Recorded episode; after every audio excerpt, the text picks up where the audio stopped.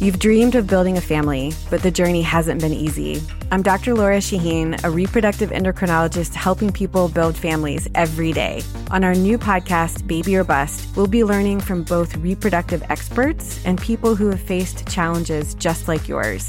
Join us every week for Baby or Bust, wherever you listen to your podcasts.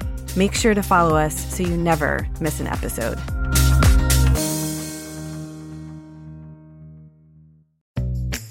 At SheFit, we're so over beach bodies and getting bikini ready. You should be empowered to wear anything you want, except a bad sports bra. You deserve better. You deserve a bra with fit and support like no other. It's time to experience the only sports bra that actually performs. Fully adjustable to fit your body with 50% less bounce than the Nike Pro.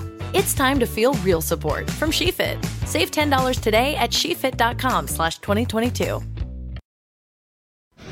Today on the CzabeCast, what have I told you? Every player on every NFL team was suddenly available. How would a hypothetical all team expansion draft look? And would it be awesome or super awesome if we did it? Ron Thomas joins me to talk golf, life, Indy 500, and more, plus your Rona roundup with a stunning admission from the WHO. Your daily Kickstarter of Uncensored Me is locked and loaded, so buckle up and let's go. Here we go.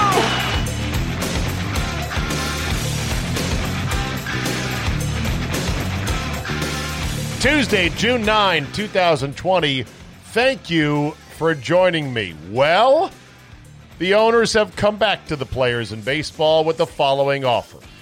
After the first offer, which was 82 games at a sliding scale that approximated about mm, 33% of what players on paper were due to be owed.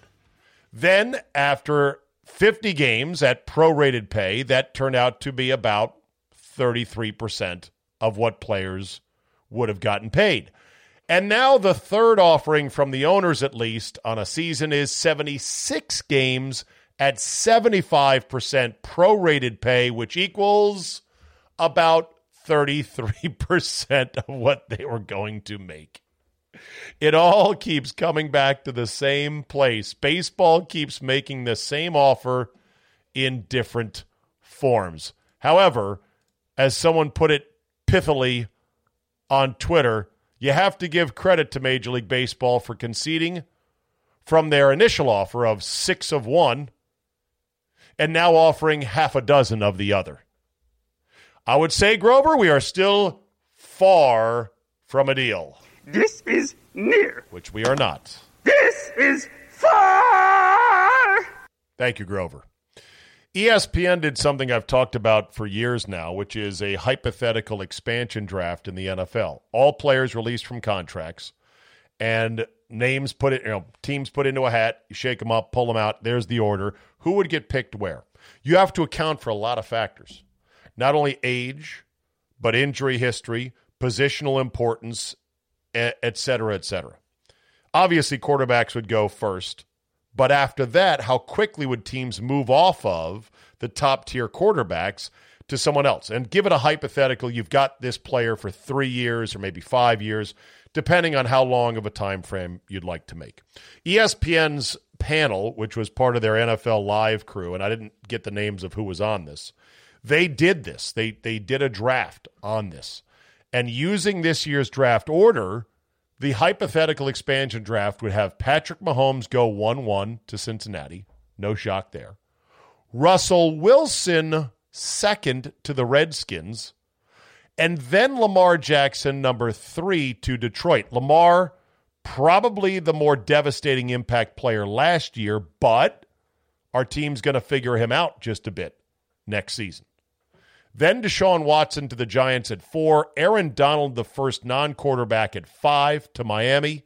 Ronnie Stanley, the O tackle, to the Chargers at six. Then Joey Bosa to Carolina. Drew Brees to Arizona at eight, which is ridiculous because he's a one year guy. And then you've got Dak Prescott to Jacksonville, too high. Nick Bosa to Cleveland, too low. Carson Wentz to the Jets, too low. Aaron Rodgers to Vegas at 12, way too low. Joe Burrow to Indy at 13, too much of a roll of the dice. He's an unproven commodity. Tampa Bay at 14 taking Tom Brady. That one is just stupid because, oh, he's already there. And he's a one year rental like Brees. Denver taking Drew Lock at 15. Get the fuck out of here. They already got Drew Lock. And total unproven prospect. I mean, a good half of a season basically last year, and that's it. Atlanta taking Matt Ryan. I don't know why. I don't know why they have these teams taking their old players, but okay, whatever. I guess there is value in that because you don't have to teach the guy the system again. Kyler Murray to Dallas at 17. Teddy Bridgewater 18 to Pittsburgh. No fucking way. Jimmy Garoppolo to Chicago at 19. Christian McCaffrey to the Rams at 20. Baker Mayfield to, at 21 to Philly. Way too high. Michael Thomas to Buffalo at 22. Way too low. Sam Darnold to New England at 23. I don't see it. Khalil Mack to New Orleans at 24. And then Ryan Tannehill, too high. DeAndre Hopkins, too low. Mike Evans to Seattle, eh.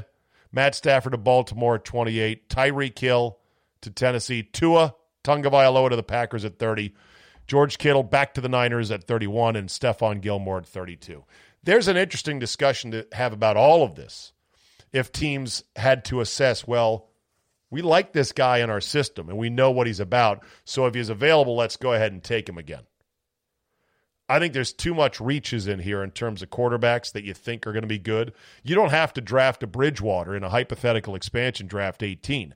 Pittsburgh would be would be way better off taking a Michael Thomas or a DeAndre Hopkins or even a Tyreek Hill and then backfilling with a similar caliber quarterback in the second round. Either way, can you imagine how awesome the NFL would be if it was like fantasy football and every player was available to be redrafted. That there were two drafts, there was a rookie draft and there was a expansion draft. Instead of free agency, an expansion draft every year. The players would hate it because they want to put down roots in the city and they want to build their brand and get identified with where they're at and do good works in the community like Drew Brees and then have all that forgotten the instant you say one thing that is one inch out of line from the current political correctness, right, Drew Brees? but um, it would be so much fun because your team every year would have a chance at getting somebody awesome. And yeah, I know, coach and system, coach and system, coach and system. It takes years to build that up. I'd still like to see it though. It would make the league fun. And yeah, you'd sell a lot of jerseys. Every year, if your favorite player is Lamar Jackson, guess what? He's probably going to a different team. And look, these guys can live in whatever city they want to live. They just have to go work in their NFL city for five months out of the year. It's not that hard. I say let's do it. Absolutely. Okay, couple other things before we get to Ronnie. Uh, and I'll save the Jim Nantz story for later. I'm scrolling up here to make sure I'm not missing something. That was the same. Uh, this one, God, boy, I got to get this tab system down because it's not quite what I thought. Oh, yeah. Major League Baseball is finally admitting Angel Hernandez is a terrible umpire. This story by Ryan Phillips in the big lead. Apparently, Major League Baseball was doing an investigation into just how horseshit bad Angel Hernandez is and was as an umpire and continues to be. And apparently, Hernandez was eavesdropping on the investigation into his conduct. This, according to a story by Daniel Kaplan in The Athletic. On July 24th, 2017, there was confusion and a 14 minute delay in a game involving the Rays and the Red Sox. The problem came when the Rays moved pitcher Adam Kolarek to first base. When the pitcher moves to a defensive position, the team moving him loses its DH. Apparently, Hernandez had to be reminded of that rule by his crew, and he screwed up another ruling concerning the batting order. Obviously, after that embarrassing screw up, MLB launched an investigation. It interviewed all members of the umpiring crew separately via telephone. When it came time for Hernandez to hang up and for fellow umpire Ed Hickox to be interviewed, Hernandez allegedly didn't hang up and instead listened in after expressly being told not to. If this wasn't more reason to fire this dick, I have no idea why they don't. Probably can't because of the union. Headline Jeff Bezos would now be worth $200 billion if he hadn't divorced. Yeah, but he's a lot happier. And he's got a lot sportier girlfriend. Yes, he cut a check to his ex by a whole, for a whole lot of money. Mackenzie Bezos. Um, let's see. Bezos gave her uh, his divorce settlement saw her walk away with nearly 20 million shares of Amazon, which at the time were valued at $38 billion. A report last month projected Bezos would be on track to become the world's first trillionaire by 2026. The world's top billionaires have added more than 420 billion to their net worth since the start of the pandemic. Wow. The rich are getting richer. Stock market up 9,000 points since the low water mark in March. Amazing. Good thing I listened to my uh, financial advisor said it's going to be rocky, but you just got to hang in there. And there were times in which I said, God damn it. What the fuck didn't you tell me that, that this would be the. We need to sell shit. Sell, sell, sell. Good thing I, uh, I listened to him. Probably should have bought more. Didn't have the balls to do it. Oh well. Next pandemic, right? Let's talk to my man, Ron. Thomas.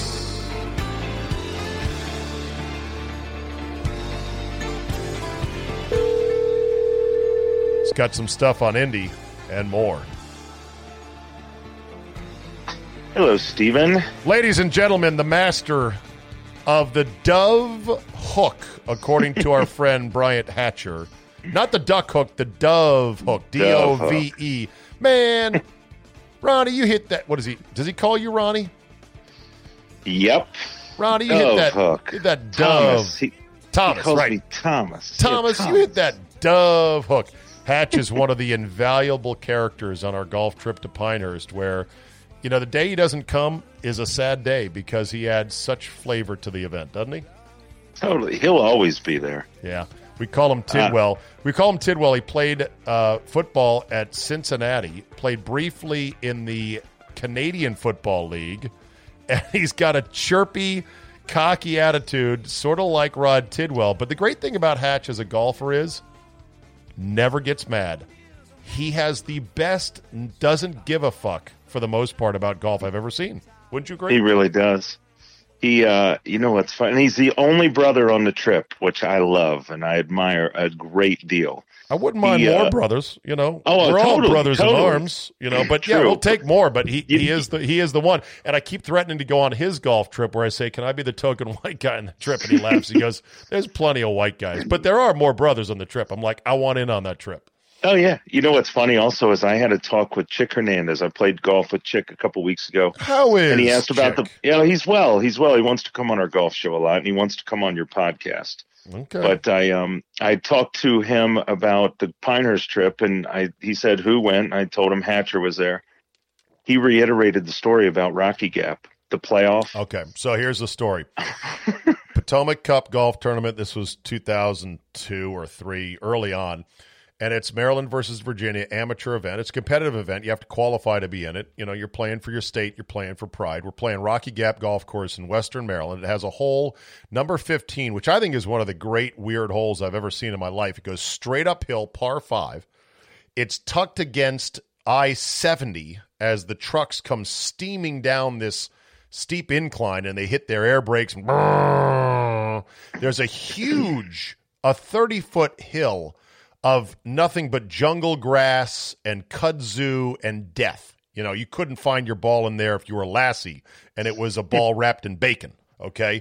So it's death to the right, 30 foot wall of shit straight up to the highway. And on the left side of the hole is a drainage channel about 10 feet deep with large boulders in it and weeds all over the place, which I forgot what we na- I named the hazard. It was something vagina because it was like a big old nasty wound and if you hit it left, it also was dead. Now, the hole starts somewhat wide and narrows the further uphill it goes. All right? If I done a good job of describing it so yes far. perfect keep going Okay, so it's par five. So you can hit driver, but you better be have steady nerves.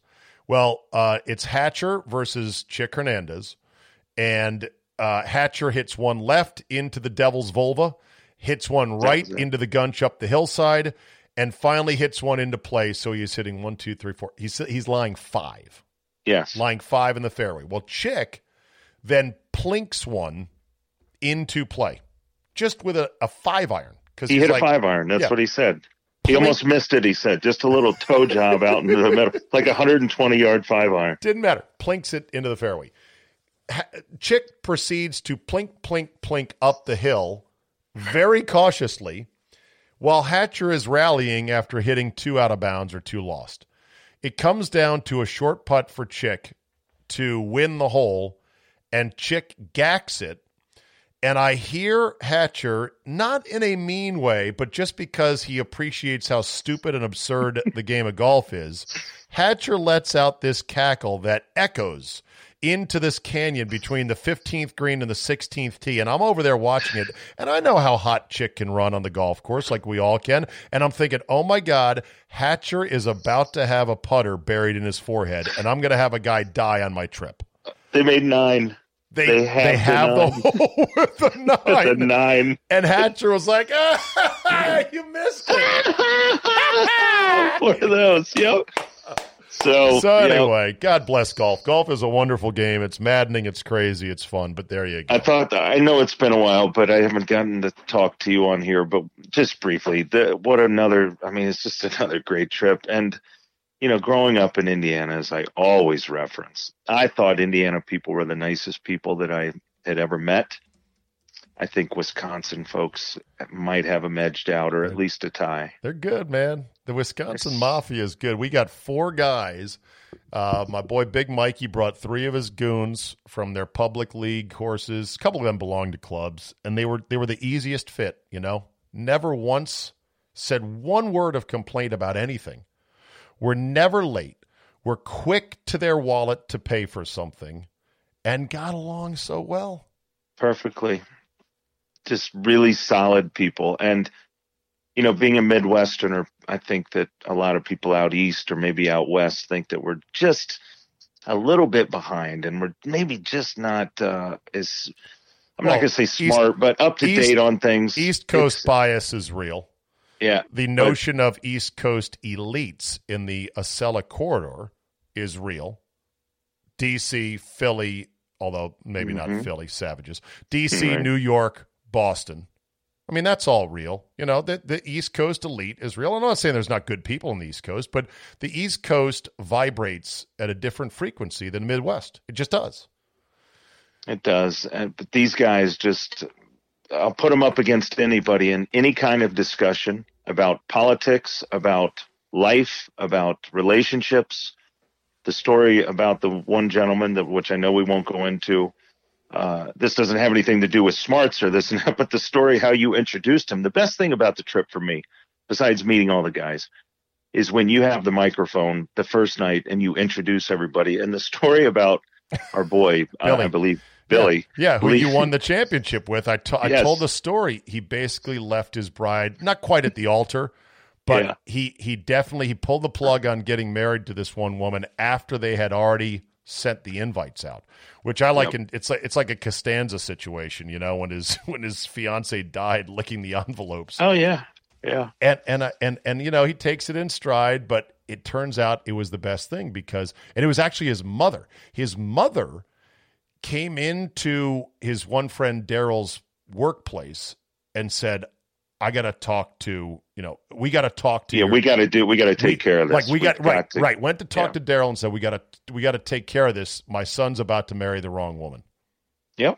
and, it- now he it- is happily married to the right woman. That's right. and That's uh, right. and let me tell you, Ronnie, you know he was the worst player, the highest handicap in the group, and you drew him as your partner uh, on the Sunday Calcutta just because the way it, it shook out, and Yep. you you coached him to a victory, which I knew there was a good chance you would. You got out of him three or four holes where he contributed holes. five holes, Five holes. Yep. and he was so ecstatic for that. He was so happy. It was it Well, a and I think about you know I've won golf tournaments before. He has not likely won anything on this scale where there is an actual trophy and a photo and recognition and a decent amount of money.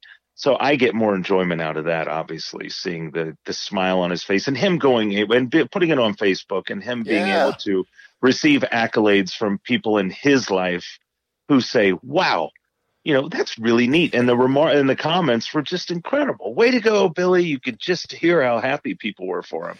Do they, So and and nobody knows this tournament is just a knucklehead Yeah, golf. I know it is. That my I trophy. I glued a pyramid of golf balls together and Yeah. put a Southwest Airlines plane on top of it. I will say, Steve, you know, my past trips, my golf trips, the Ronnie 1.0, as we've discussed, you know, I, I, I was always so tired at the end of the trip and I just would be up all night and goofing around and golf was just something that you had to wake up and do and you felt like shit when you had to wake up and do it.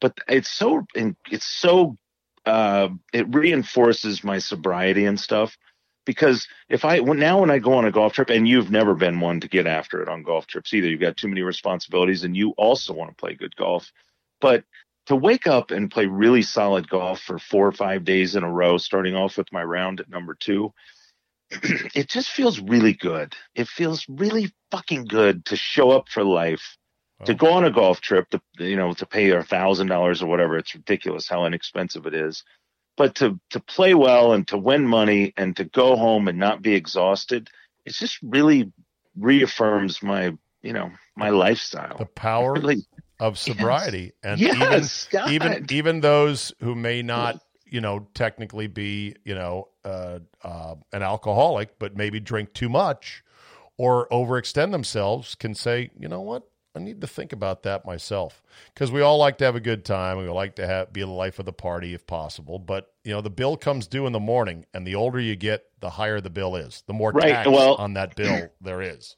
Well that's right and you feel really good playing or i mean i'm while you're partying it feels great you know you're staying up you're bullshitting it's 1.30 it's 2 o'clock and you're thinking Right. all right i'll get a few hours sleep and then when you're out on the golf course you got nowhere to run and hide Right. you got nowhere to go. You feel like shit and you got to try and play golf and you play like shit and you get mad at yourself. I've been there, done it. You get down on yourself and you think, what a fucking asshole I am. You Yeah. know, And why why do I spend so yeah. much time on this game? Yes. I hate Yeah. this game. Why do I spend so much time on this this golf trip and money? Like, what am I doing here exactly? Um, So- I'm going to throw something out right now, which may be a. I don't know if I should do this, but well, I'm going to do it anyway. hmm So I had an idea, Ron, Yes. and it goes something like this: Okay. Potomac Cup original formula. You know what that is? That is a private Potomac Cup where you and I, as captains, invite people who fit our profile of golfer and we take it back to Rocky Gap. We pay money and we get shirts and we play for the for the trophy in fall. Later in the fall, maybe in October when it starts to turn to touch nippy. hmm What do you think? I love it. Well, it's an invitational, in other words. It is. I love invitationals. I think it's a great idea. Would great you idea. be interested in that? of course I would. Anything that you That are be touching, because all anything that has your fingerprints on Okay, it, I'm good. down with it. because that's the first Potomac Cup was invite only. And then I started building a qualifier element into it as a radio promotion. And that was good for a long time. But, you know, it takes a lot of work and effort to get a qualifier site and to recruit the golfers and to kick up the money then that pays for the uniforms. If we just get 12 guys in Maryland, 12 in Virginia that are willing to pay the group rate to go up there and we buy the shirts, it's the same damn thing. It's a Yes, it competition with shirts and it's the Ryder Cup. And we can do it then later in the fall when it's, I think, the appropriate time. Yes, and you don't have to worry about the extras. You don't have to worry about the qualifiers and all that extra bullshit that puts that stress on you. Or the People- assholes that qualify. Wait, well, we've had very, very few. few. of them. Eh, it's Yeah. been, well, I mean, depends. The, on, the worst was the guys up at and feeding the tigers and the shit over the McDonald's. fence, throwing Yeah. yeah, throwing McDonald's cheeseburgers over the fence. When signs on every ten feet of the Don't fence feed the said, wild "Do animals." not feed the wild animals." so that was And we got our boys throwing cheeseburgers over the fence. anyway, you know what? Yeah, all life experience. let's let's move into your topics du jour. You want to start with the Indy 500? Yeah, it's scheduled for August 23rd. Uh, yesterday, Roger Penske came out and said the Indy 500 will not be run without fans. I support him. Uh, I agree with that. Everybody really agrees with that. The, just like the Ryder Cup is not the Ryder Cup without fans, the Indy 500 is nothing Is without the fans. is Indiana perhaps uh are they are they still pretty strict? Are, have they not given the green light? I mean, DeWine, the governor of Ohio, is letting the Memorial have eight thousand fans. Is Indiana stricter? no, not really. So why No, did he they're feel moving- like he had to come along. out? Why do you feel he had Well- to come out and say this?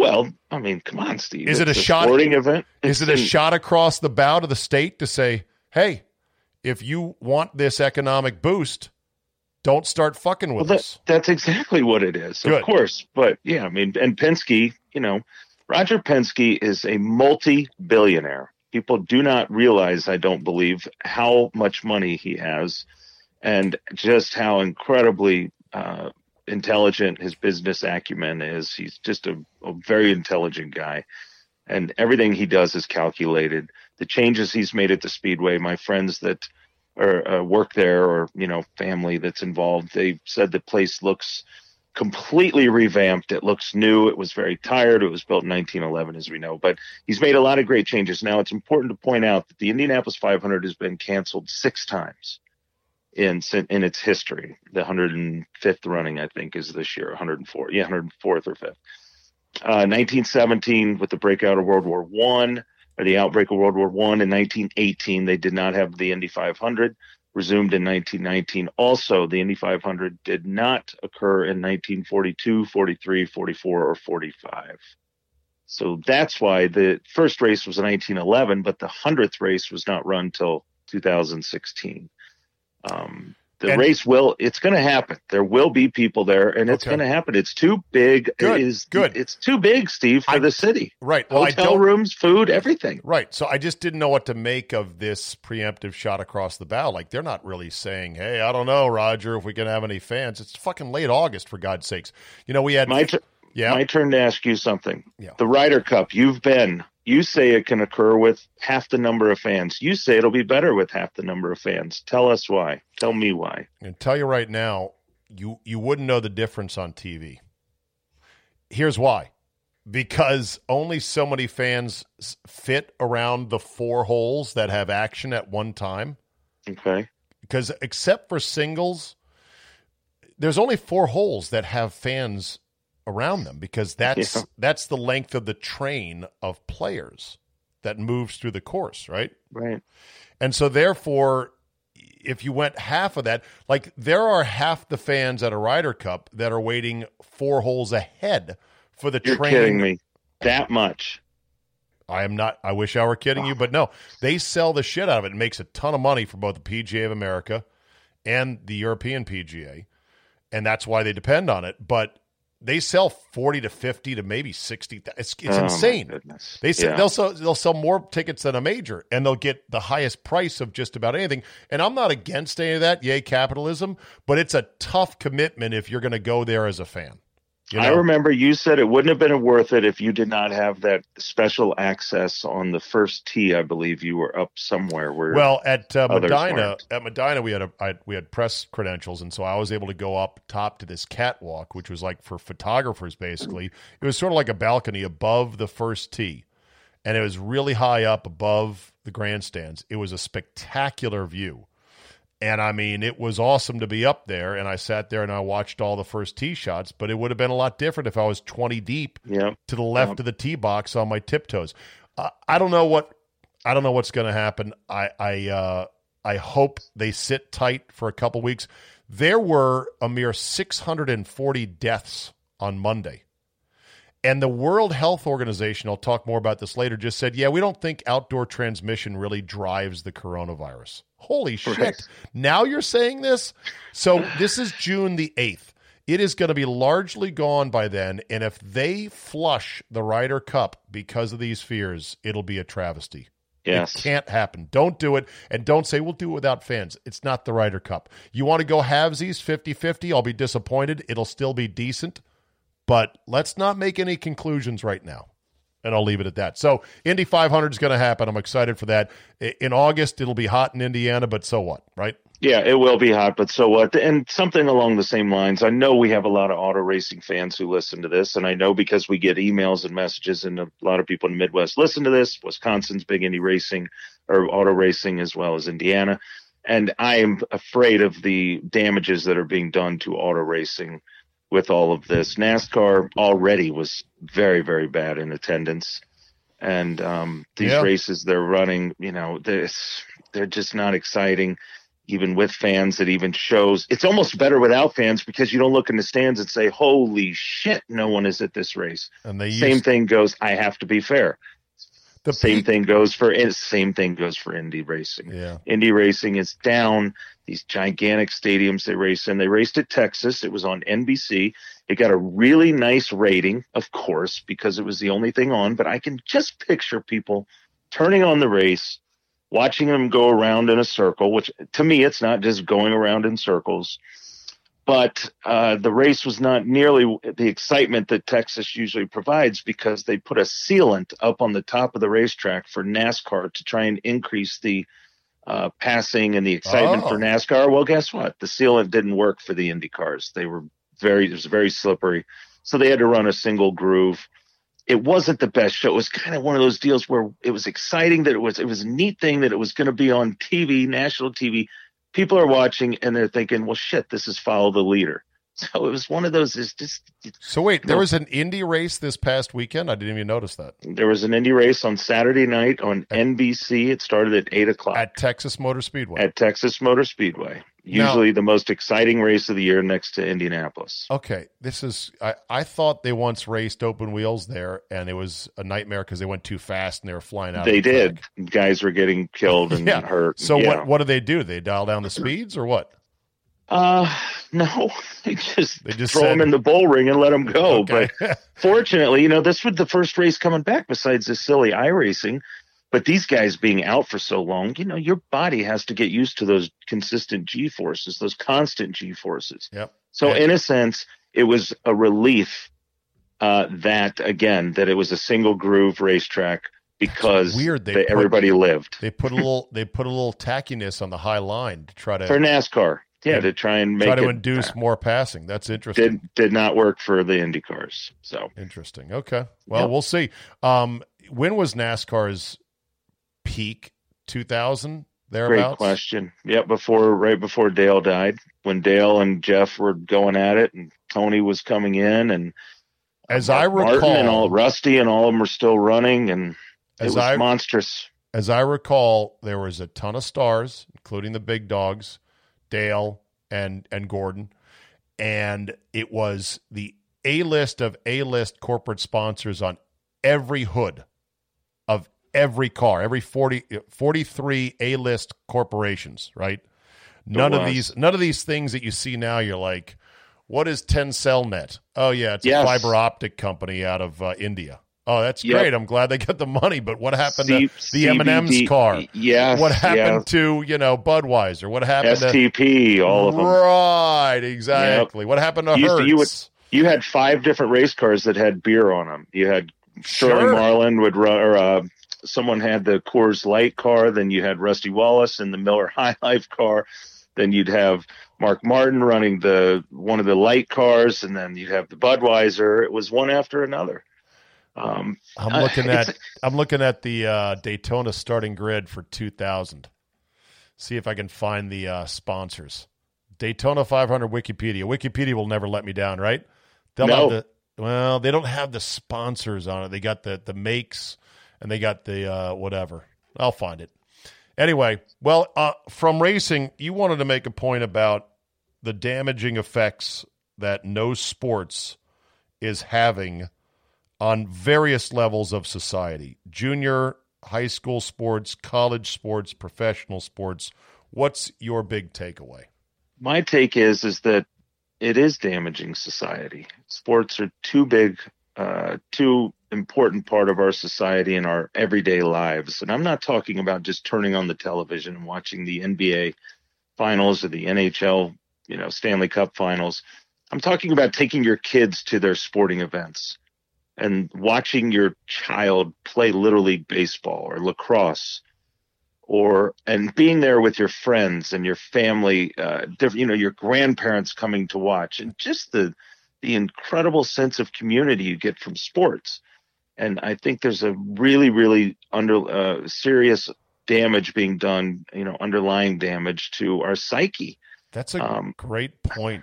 It's the gathering and it's the commingling of generations. and it's watching your children it's watching your children compete and Right. grow and evolve as human beings and Right. maybe get that hit that changes their life that kid who never gets that hit who just bats number eight or nine every time he's up. And oh shit here's an out. We got men on second and third. We got someone on second and third. It'd be neat if he got a hit. And guess what? He hits a little blooper over the shortstop and it scores two runs. And the smile on that child's face.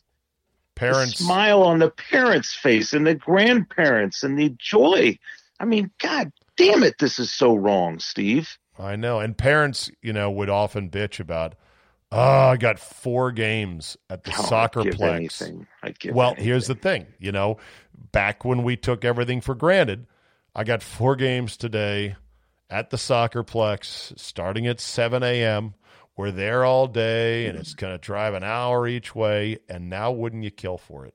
Yes, lacrosse tournaments out here, lacrosse, the all day lacrosse tournaments where you bring your pop up tent and your fold out chairs and your cooler, and you think, God, I get to. I used to think, you know, I got to sit here and watch bad officiating and deal with parents that are a pain in the ass and that one kid who's a cocky little fuck.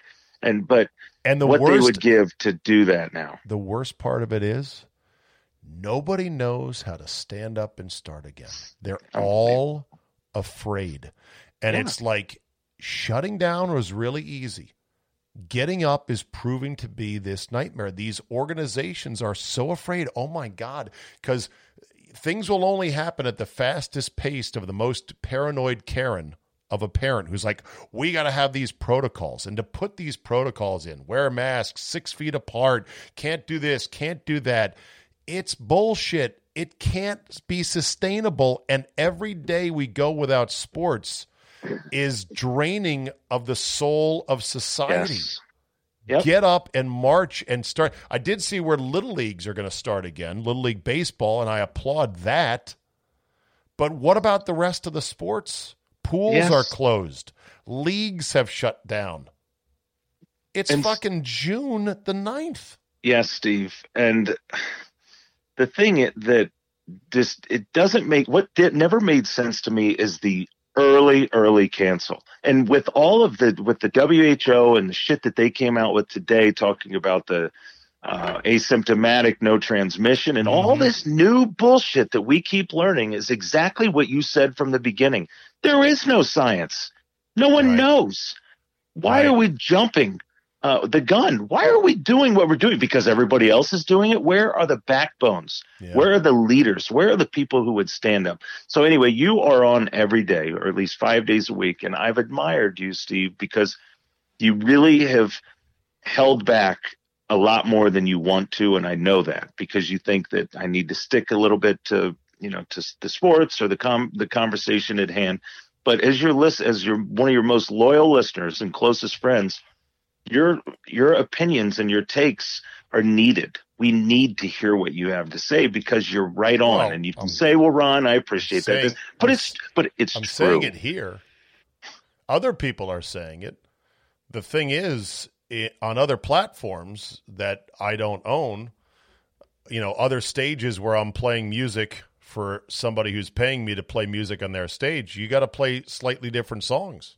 I know. It is know. it is the most dangerous time in my 20 plus years of being a radio personality. It's crazy how dangerous it is. And that's unfortunate. And that's unfortunate, but at least I have this outlet here in which You I can do, and it's good. Well, freely. I I know we only have a few minutes, but I also wanted to talk about speaking of dangerous and this and that, the college athletics, the teams, the programs being cut by their schools. it's devastating. It what it's it's it's beyond reproach, is what it is. Why, how, I, I mean, I could. There's so many. It's like Well, bullet points, fiscal okay. mismanagement. Yeah. uh, you know, all these different things that I can come up with. But you It's can un- build. They build these goddamn brand new, huge engineering buildings and these labs and all these giant fucking things.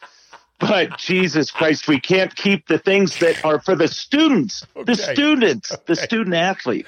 All right, let me call a timeout, Ron. You're probably not going to get a lot of people sympathizing you saying, Why are we building these engineering labs? Why don't you go after the lazy rivers and the 10,000 square foot weight rooms first?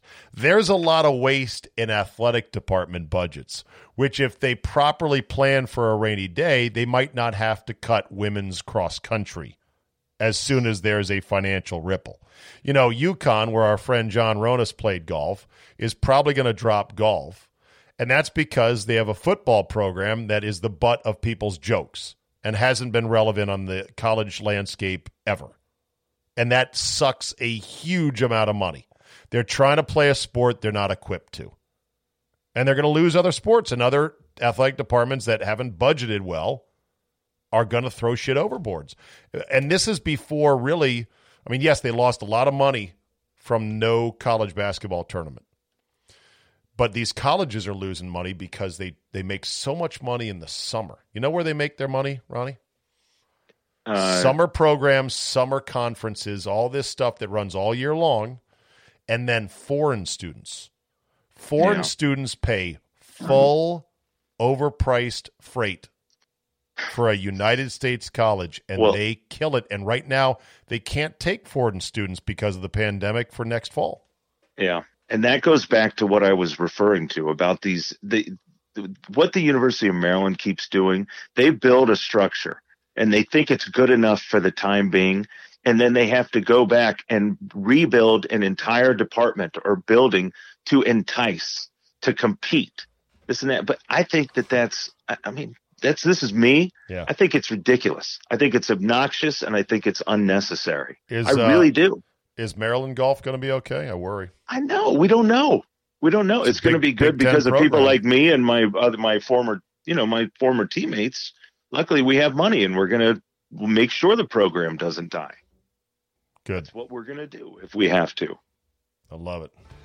It's, so, Anything right. else, buddy? Don't get worked up. Life is good.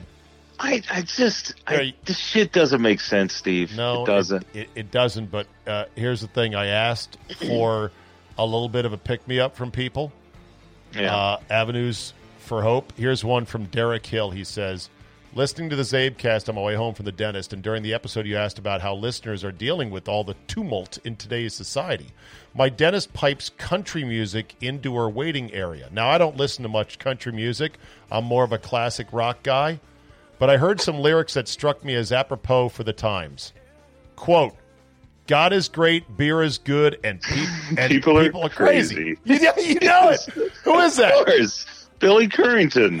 I mean, my God. Billy Currington. I've never heard of Billy Currington. Oh, he's good. He's really good. God is great, beer is good, Beer is people good, are crazy. People are crazy. Well- he's you know he's very good. Um, there it is for you right Well- there, Ronnie. well, and something I've and, and a positive for me is the amount of time I've been playing golf with my son and spending time with him. It's wonderful, but at the same time, I hate that he didn't get to go to school. So All right, buddy. um, I want to unplug from social media, but it's hard. It really is. We'll talk next week, Ronnie. Thank you, bud. All right, bud. There See you go. Oh, God, that's great. He jumped the gun on that. God is great, beer is good, and people are crazy. That pretty much sums it up for me, says Derek. I shared this thought via text with a couple of buddies, and one of them responded that the live version lyric should change to People are assholes. Gave me a good laugh. Anyway, love the shows. Keep on keeping on. World Health Organization asymptomatic COVID 19 carriers spreading viruses, quote, very rare. Dr. Maria Van Kerkhove, head of WHO's Emerging Diseases and Zoonosis Unit, said it's very rare. And yet, this was the bogeyman that dominated America. You could have it, and you could give it to grandma and kill her. That's what it was for three months until suddenly the record changed. Record change to now defund the police. By the way, I don't mind the World Health Organization as they learn more and do more studies changing their tune. Maybe we didn't take their direction with the appropriate sort of restraint. But yeah, somebody said it's interesting that, you know, private financial companies commission their own studies on, okay, what is this coronavirus really? You know, they, I think JP Morgan put out a report. They, they hired some epidemiologists and they said, just shoot it to us straight. How bad is this thing? And they came back and they're like, no, this thing is not that bad. It's more like Corey COVID. It's not, you know, uh, some great Kevin Durant of viruses. It's more like Jeremy Lin, not like uh, Kevin Durant. And I think that's why the stock market did what it did during all of this. Is it said, you know what, this is going to turn out to be overhyped, and when it does, things are going to turn. They're going to turn pretty quick. We'll see about that. I don't know, but that's at least kind of the way it looked. So defunding the police, this is now a thing. Apparently, Joe Biden had to come out and say, "Yeah, no, I'm not, I'm not into that." Um, couple things for you. Even with police over the weekend in Chicago, 92 shot, 27 dead. The most violent weekend in Chicago so far this year. Meanwhile, in a single day, um, let's see here. Single day, I believe they had 18 murders, which was the highest single day in 60 years in Chicago. That's with police. Can you imagine without?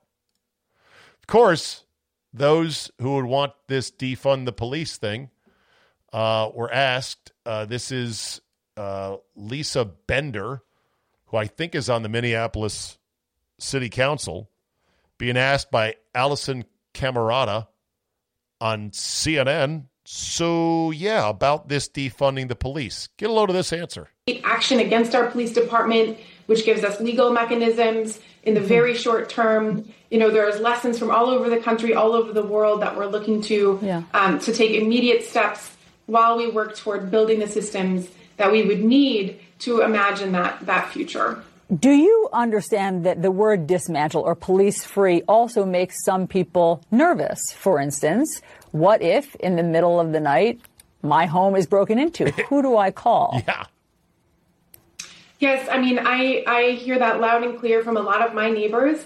And I know, and, and myself too, and I know that that comes from a place of privilege because for those of us for whom the system is working, I think we need to step back and imagine what it would feel like to already live in that reality where calling the police may mean more harm is done. Wow.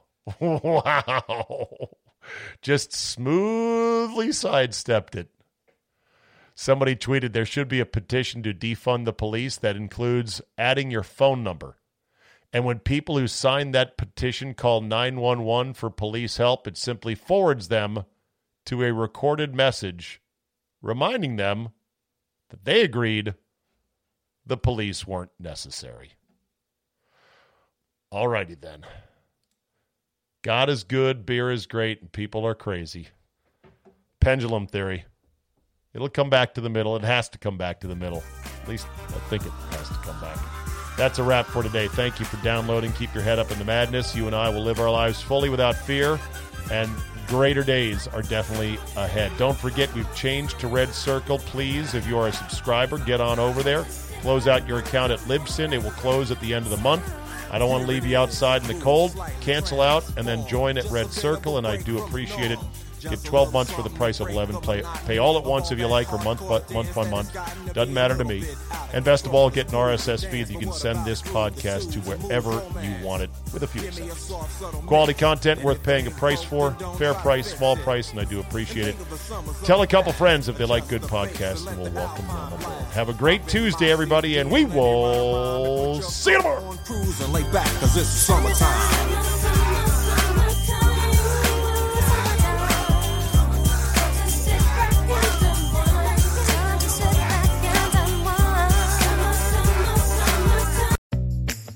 SheFit, we're so over beach bodies and getting bikini ready. You should be empowered to wear anything you want, except a bad sports bra. You deserve better. You deserve a bra with fit and support like no other. It's time to experience the only sports bra that actually performs. Fully adjustable to fit your body with 50% less bounce than the Nike Pro. It's time to feel real support from SheFit. Save $10 today at SheFit.com slash 2022.